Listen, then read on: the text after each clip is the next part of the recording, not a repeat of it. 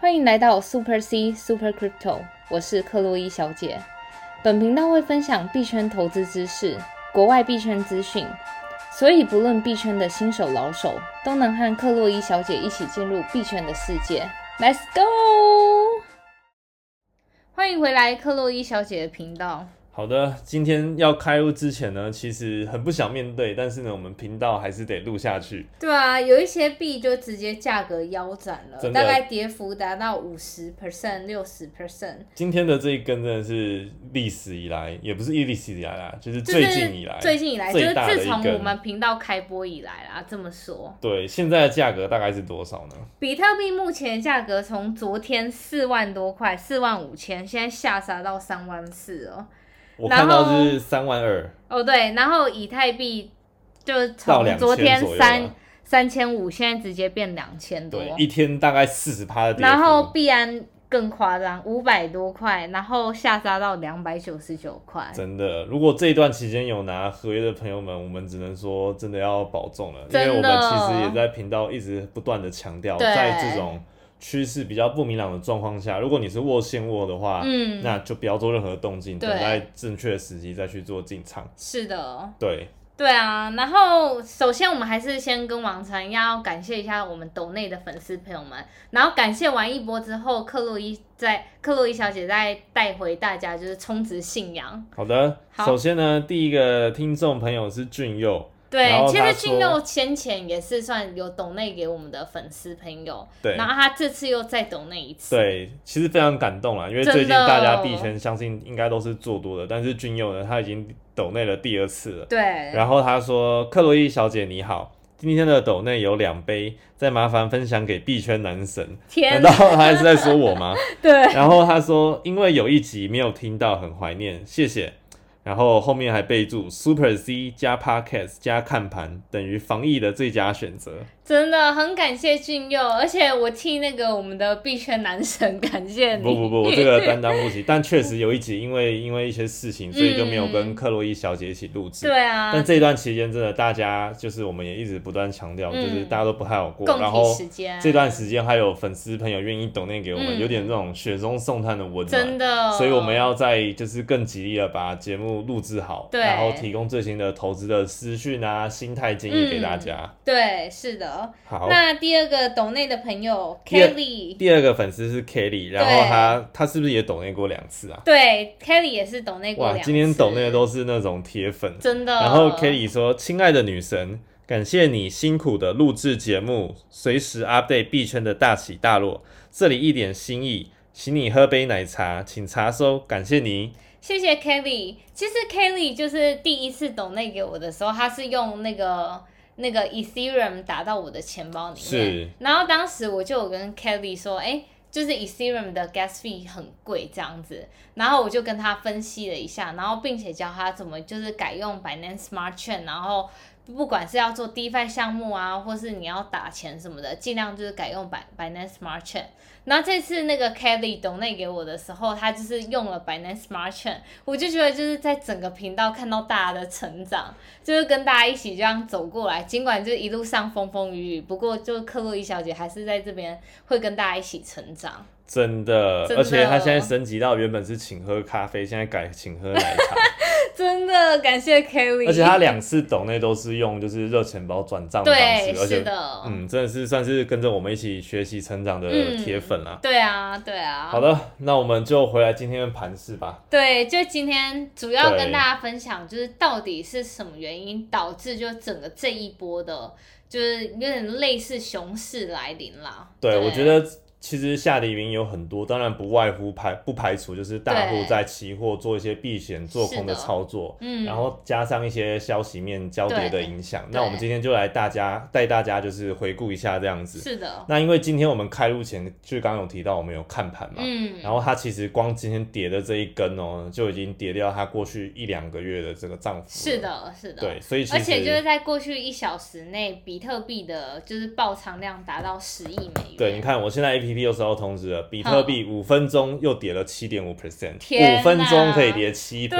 所以就是呃我觉得这很完美的呼应，就是我们频道很多次都讲过，币圈一天人间一年，直接带大家体验了。但是话说，就是其实这一波不算是整个币市回调最严重，最严重的时候其实是在二零一七、二零一八年，我不知道就是听众朋友们有没有参与到那一年。嗯。所以这一次我就是在看来这一整个风波，其实我也就是已经蛮淡定，因为走过这么多风波，也不差这一次。但我跟你讲，因为我是 开路才开始慢慢进入这个币圈，所以我在开路之前，我说真的，我跟你嗯发誓，我把刚刚所有的合约仓全停了。哦我等一下可以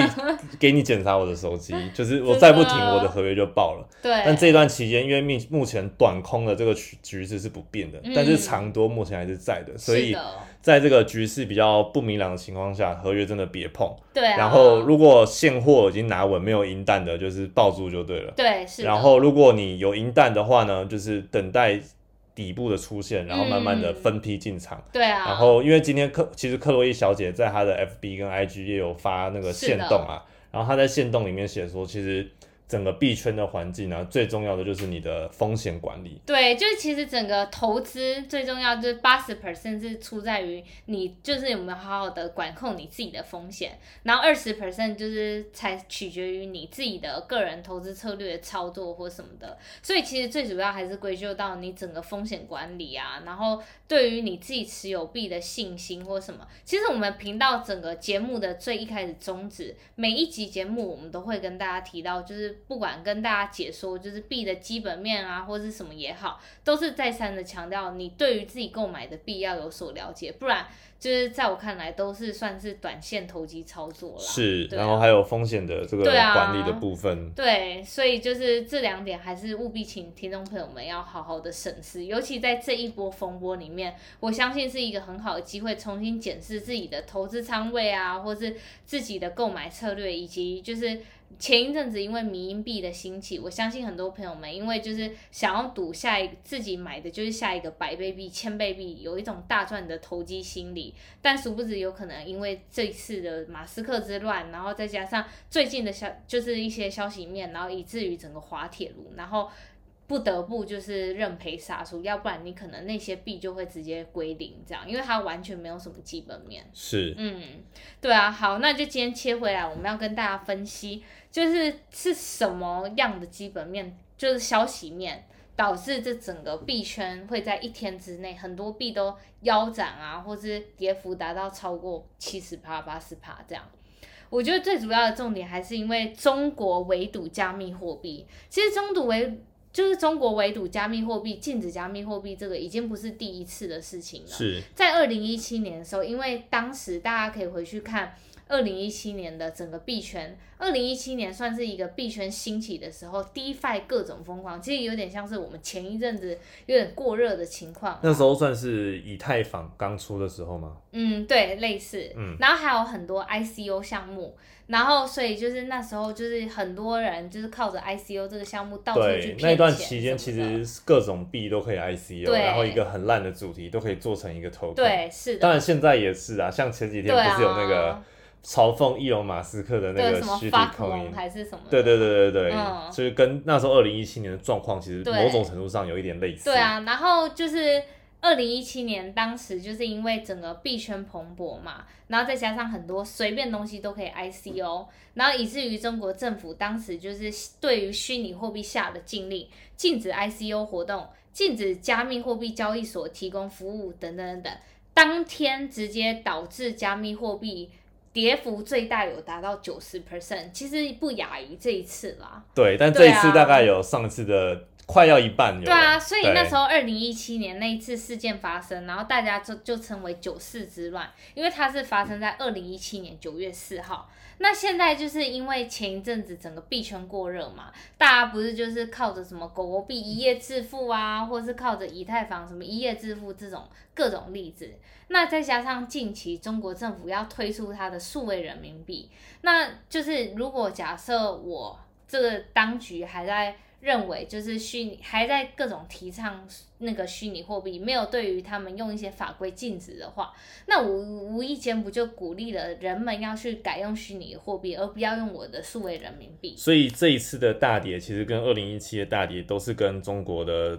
就是对于加密货币的法对令都是有相关的一个部分。对，啊，然后但是中国这一次提出来，就是因为前一阵子过热嘛，就是什么狗狗币、各种民营币的兴起，然后间接就造造成了可能各种洗钱啊，或者是搬钱等等对，然后所以这次中国政府他就说，就是虚拟货币会严重伤害民众财产安全，扰乱整个经济、金融、政治秩序。所以要出来有点动作了。对，有嗯点动作了，然后就以至于就是这一次他在昨天晚上，然后他就中国央行等金融就是金融机构就要求一些金融啊，然后支付机构不得展开就是加密货币相关的业务这样。了解，然后那些业务包含，比如说你不得使用加密货币作为产品或是服务的定价。那像是先前马斯克就说，哎，可以用比特币支付，这种就是会算在这种这个禁令里面。所以我不可以说就是呃，像星巴克就说，哎，那现在大家可以用比特币做支付，那这种也是完全禁止的。这样，可是话说，我有一点比较好奇的是，嗯因为前几天我呃前几集的节目，我们曾经有说过，中国即将发行这个数位人民币，对，所以某种程度上感觉是中国要间接慢慢的去让加密货币再进入这个现实社会当中。我觉得他他要让区块链技术进入这个社会现实中是对的，嗯，但是他因为现在虚拟货币不是掌控在他手里，那他或多或少会威胁他自己发行的数位人民币的主权。了解了解。所以，我当然就是，如果我是如果我自己身为一个数位人民币的发行商，那我又在那边大大声高喊，就是大家可以用比特币做支付，那这样谁会想要用我的数位人民币？嗯对啊，所以我觉得这有一点像是要捍卫主权的概念。是，然后为什么就是这一次就是因为这个动作，然后会导致整个崩盘，类似崩盘，我不能说它是真的崩盘，是最主要原因就是因为很多，我相信就是大家在币圈有一阵子的朋友们都可以了解到，其实中国就是对于整个虚拟货币 dominate 是非常权重很大的占比。对，比如说像比特币挖矿啊，对矿机整个都在什么新疆，像上次什么新疆断电，就导致整个比特币价格就是有所回调这样子，你就可以很想见它整个对于就是虚拟货币界的影响力。了解，所以中国官方这样子的一个举动，我觉得就是嗯今天这两天，而且这一天才发生的事情对，情。是的，所以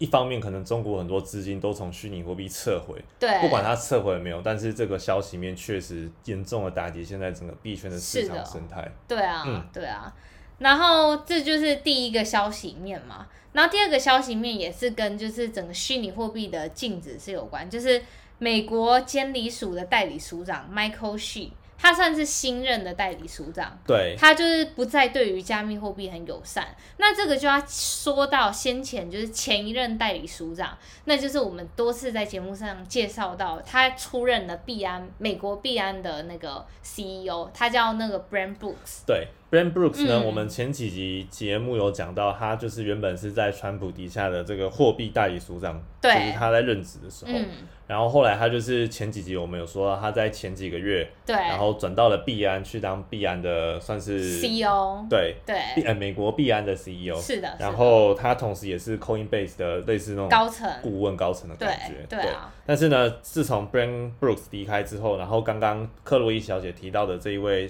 新上任的代理长理署长叫做 Michael Xu，然后他其实是对虚拟货币的市场是比较算保守啦，保守有点到偏到就是类似有点反对，也不算是真的反对。那近期的这个利空跟这位就是代理署长有什么样的关联呢？他就说他要重新审视以前在 Brand Boost 时代的时候，对于加密货币友善的那种政策。是比如说 Brand Boost 那时候，他提供了那些交易所可以申请美国执照，就是美国银行的执照。其实我蛮多客户都是算在这个清单里面的，所以我大概或多或少知道，就是 Brand Boost 对于整个加密货币界是非常非常友善，然后以至于那些就是整个加密货币的，不管是交易所啊，或是相关的那种 infrastructure 的那些供应商都可以或多或少的获利。但是这个政策一起来的话，或多或少就会影响到整个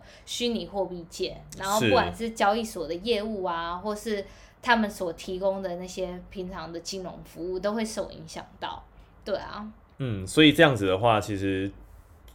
刚刚除了提到的中国嗯市场之外，美国市场其实现阶段尤其是也是在这一两天，也是对对整个币圈市场做一个很大的利空打击。对啊，所以我觉得在在我看来就是一个双重夹杀，就是美国、中国两个都是全世界最大的头头，然后两个纷纷的就是给出一个币圈的重大的就是利空消息啦。对，然后再加上先前的马斯克之乱，大家还没平息，一波未平，一波又起，然后就有点像屋漏偏逢连夜雨的概念。而且这一波币是呢，跟以往不一样的是，嗯这一波币是加了非常多的一些干扰的信号，包对括很多大户开始进场持有比特币，但是呢是，在过往其实是没有这个干扰变数的，嗯所以整个币圈市场其实随着时间的变化，也有慢慢的改变。对啊，像我们曾经说到说，诶，可能 Bitcoin dominance rate 低于四十 percent，其实就是一个空头的信号。嗯，但有些人可能保持的意见就是说，诶，因为有以太坊的出现，所以这个 dominance rate 可能容忍度可以再低一点。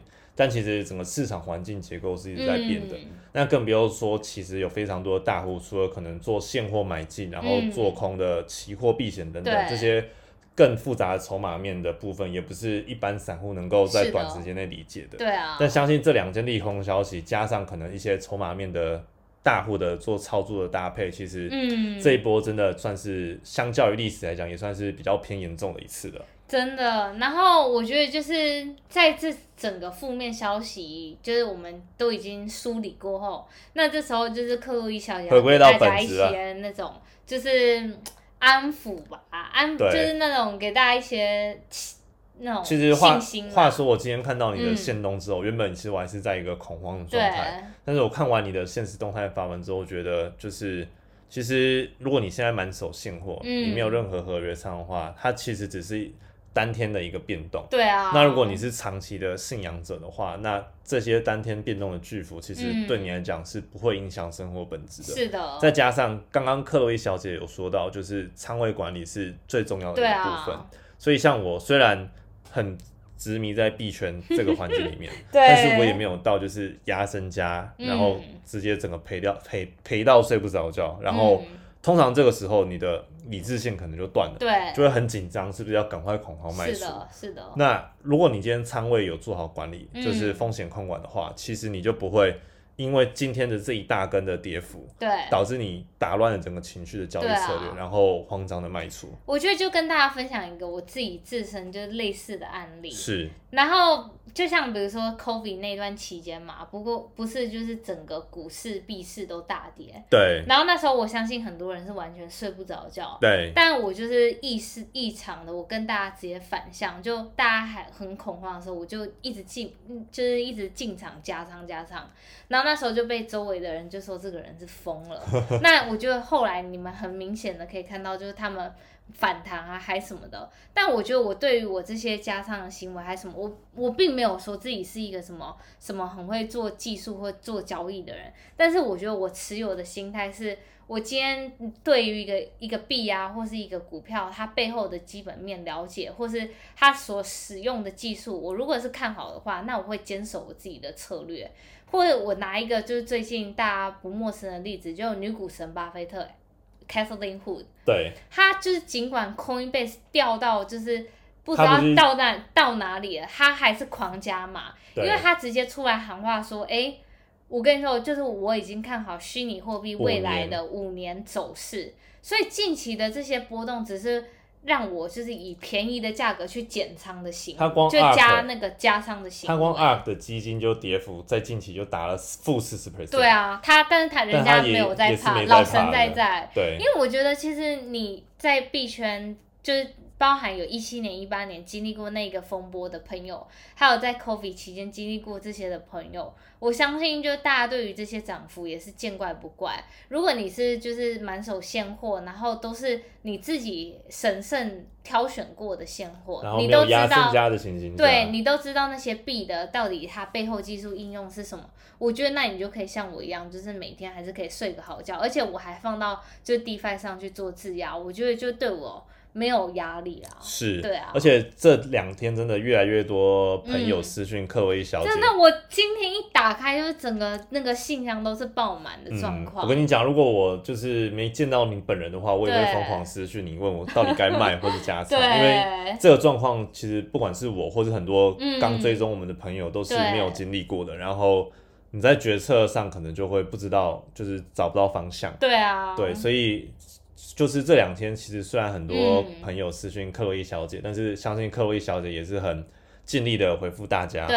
然后，如果大家 hold 不住，或者是不知道该怎么决策的话呢，我觉得，当然一方面大家现在疫情在家，然后多收听克洛伊小姐的频道，嗯。去充实一点就是 hold 的信仰，对，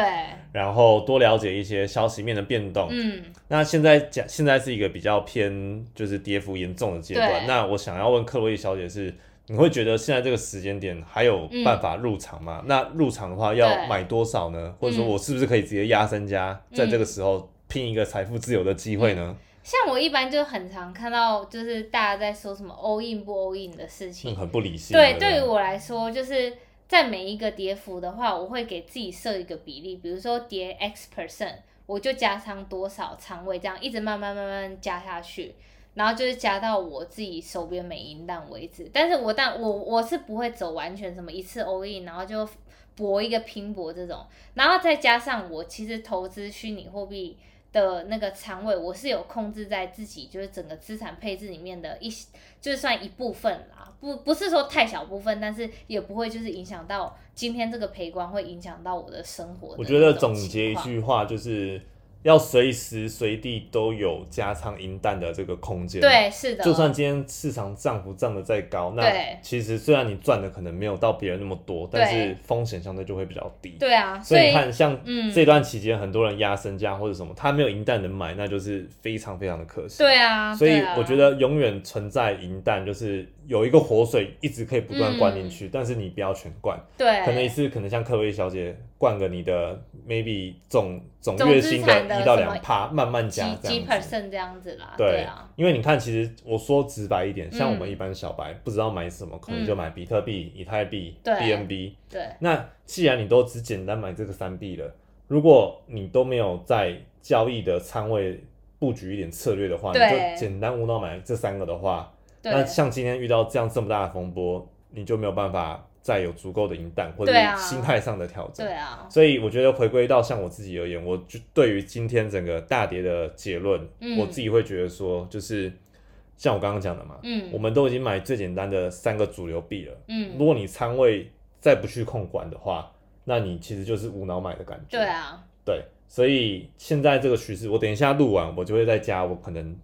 我可能月收入的嗯一到两趴慢慢买，嗯，对然后它涨回去可能就买一点买一点。对，对，但这是我自己个人的就策略。NFA，我们整个频道就是 non financial，对，因为每个人的底气也不一样嘛。像我这种平常就是打工族的人，可能嗯底气没有像一般大户那么多。嗯那我自己给自己的策略就是很简单，虽然也是持续买进，嗯但是风险管理跟仓位是我必须要温习的一个功课。对那如果其他听众朋友不熟悉的话呢，真的可以向科威小姐请教。嗯虽然她自己信箱最近私讯小盒子最近一直爆嗯满，但科威小姐都有在认真的回复每一个听众朋友的问题。工作都要被你回你们回，就是回到都没够，所以大家才会把你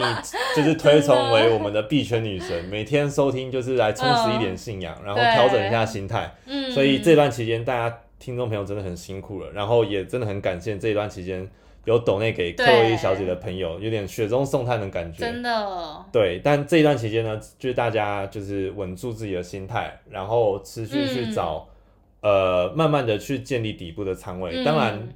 说真的，抄底是一件非常愚蠢的事情，因为大家都不知道底部在哪里。我觉得这种事情就是很那种一体两面，对，因为你今天说抄底跟不抄底，这就是几率五十五十 percent 嘛。你今天赌赢赌对，也都是五十对，五。当然你可能可以判断今日的交易量有没有收什么上影线、下影线啊、筹码面等等，但是你看总有例外。对啊，举一个例子好了，我看十五分钟线，那时候收了一根下影线超长，交易量爆大，我以为对底部到了，结果你看开路前不到一个一个真的，所以币圈市场总是充充满着千奇万化。对，如果你是跟我一样只买三个主流币的朋友们，那你是不是该检视一下自己的仓位，要有一点策略的调整？嗯，当然，每一个人的策略不一样，因为可能考量到你的银弹的多寡啊等等的。但是我觉得今天刚好是一个可以练习你持仓的心态，还有仓位部位建立的一个对心，态。而且我觉得仓位部位建立，除了就是资金的配置，还有另一个就是币种的选择。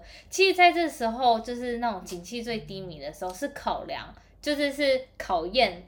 你到底对于你自己持有的币的信心。相信我相信那些如果现在持有一些迷因币的朋友们，我觉得心里会非常恐慌。尤其如果你的迷因币是在你整个资产的超过五十 percent 以上的话，我觉得这时候你就会非常惶恐到睡不着觉，嗯因为比较没有底气的币，我并不是说就是那些币怎么样，但是相对来说比较没有底气的币的话，你可能就是在赌一个那种身家了，真的。帮大家就是 update 两件事情。我们现在在开入到一半呢，比特币已经来到三万亿的价位。天呐！另外一件也是蛮重要的事情，就是我们做合约不是有资金费率对吗？对，虽然我们频道很少讲合约，因为我们不希望新手去碰这个东西，但现在合约的资金费率来到负了，代表其实现在市场你做空的话，反而要给做多人的钱，对。所以其实现在市场存在一个就是空头的一个浓对，浓厚的一个气气氛。嗯，但是呢，这些都是一些参考的指标，是，所以你说这个现在这个价格是不是底部，就是没有人说的准。嗯，但是呢，回归到如果你是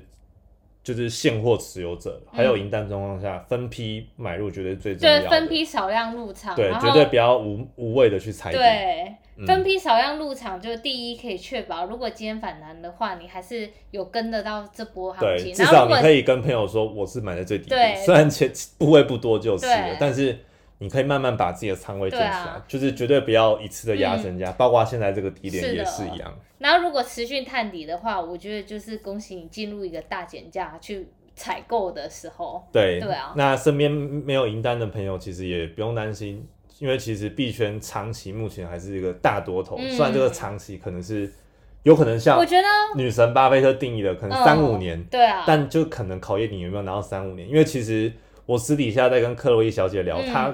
自己在币圈工作，她身边非常多的朋友都是经历过币圈的大风大浪，对啊，就像比如说我朋友，他当时就是之前的币，就是各种币的风波嘛，不管是一二年啊，或是一七年啊，或是一八年的 COVID，他我们就是其实每一波都经过。嗯，然后那时候他那时候因为资产控制不良，他就是直接真的是压身家，每次来就一直压身家。那他最惨的时候是惨到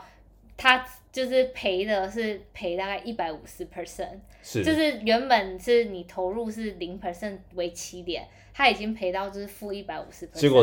可是还被他他熬过来，对啊，他全部都挺过来，因为那时候就是其实我们每次在买币，我们都会买我们非常有信心，而且我们会一起做研究，我们会对于就是那个币的技术应用等等等，我们会做深入研究，所以那时候跌到它负一百五十 percent 的时候，它其实一点也没担心，大家都睡得很好的觉。但这个我觉得其中一个前提就是，当然他睡得着，但是如果听众朋友平常有做仓位管理的话，那肯定是更可以安心的对啊，更安心入睡，根本嗯完全不需要担心。所以其实我最近看到这个，就是一波整个大回调，对我来说，我私心是觉得其实开心的，因为你欢乐派对终将会有结束的一天，那就是结束在今天。那现在开始进入悲伤的时候，那就看你怎么看，就是一瓶，就是一杯半瓶水。有人是正面看待，有人是悲观看待。那对于我我看待的方式是，我觉得我可以用减价的机会去买到一些很好的货，就是先前我觉得已经高到我没有办法再入手的货。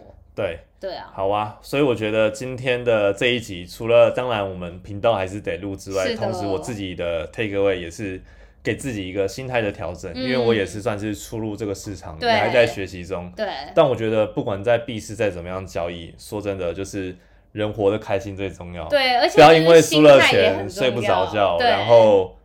就对啊，你输钱已经不开心了，你还要把自己搞得不开心。真的，就算今天这个钱飞走了，就是你至少你不是压身家，对啊你的仓位管理这时候就非常的重要。对啊，所以币市交易归交易，嗯收听我们频道获取知识归获取知识，但是嗯活得最重要还是最开心的。对啊，只要你还开心的活着，币市就会有回来的一天。真的，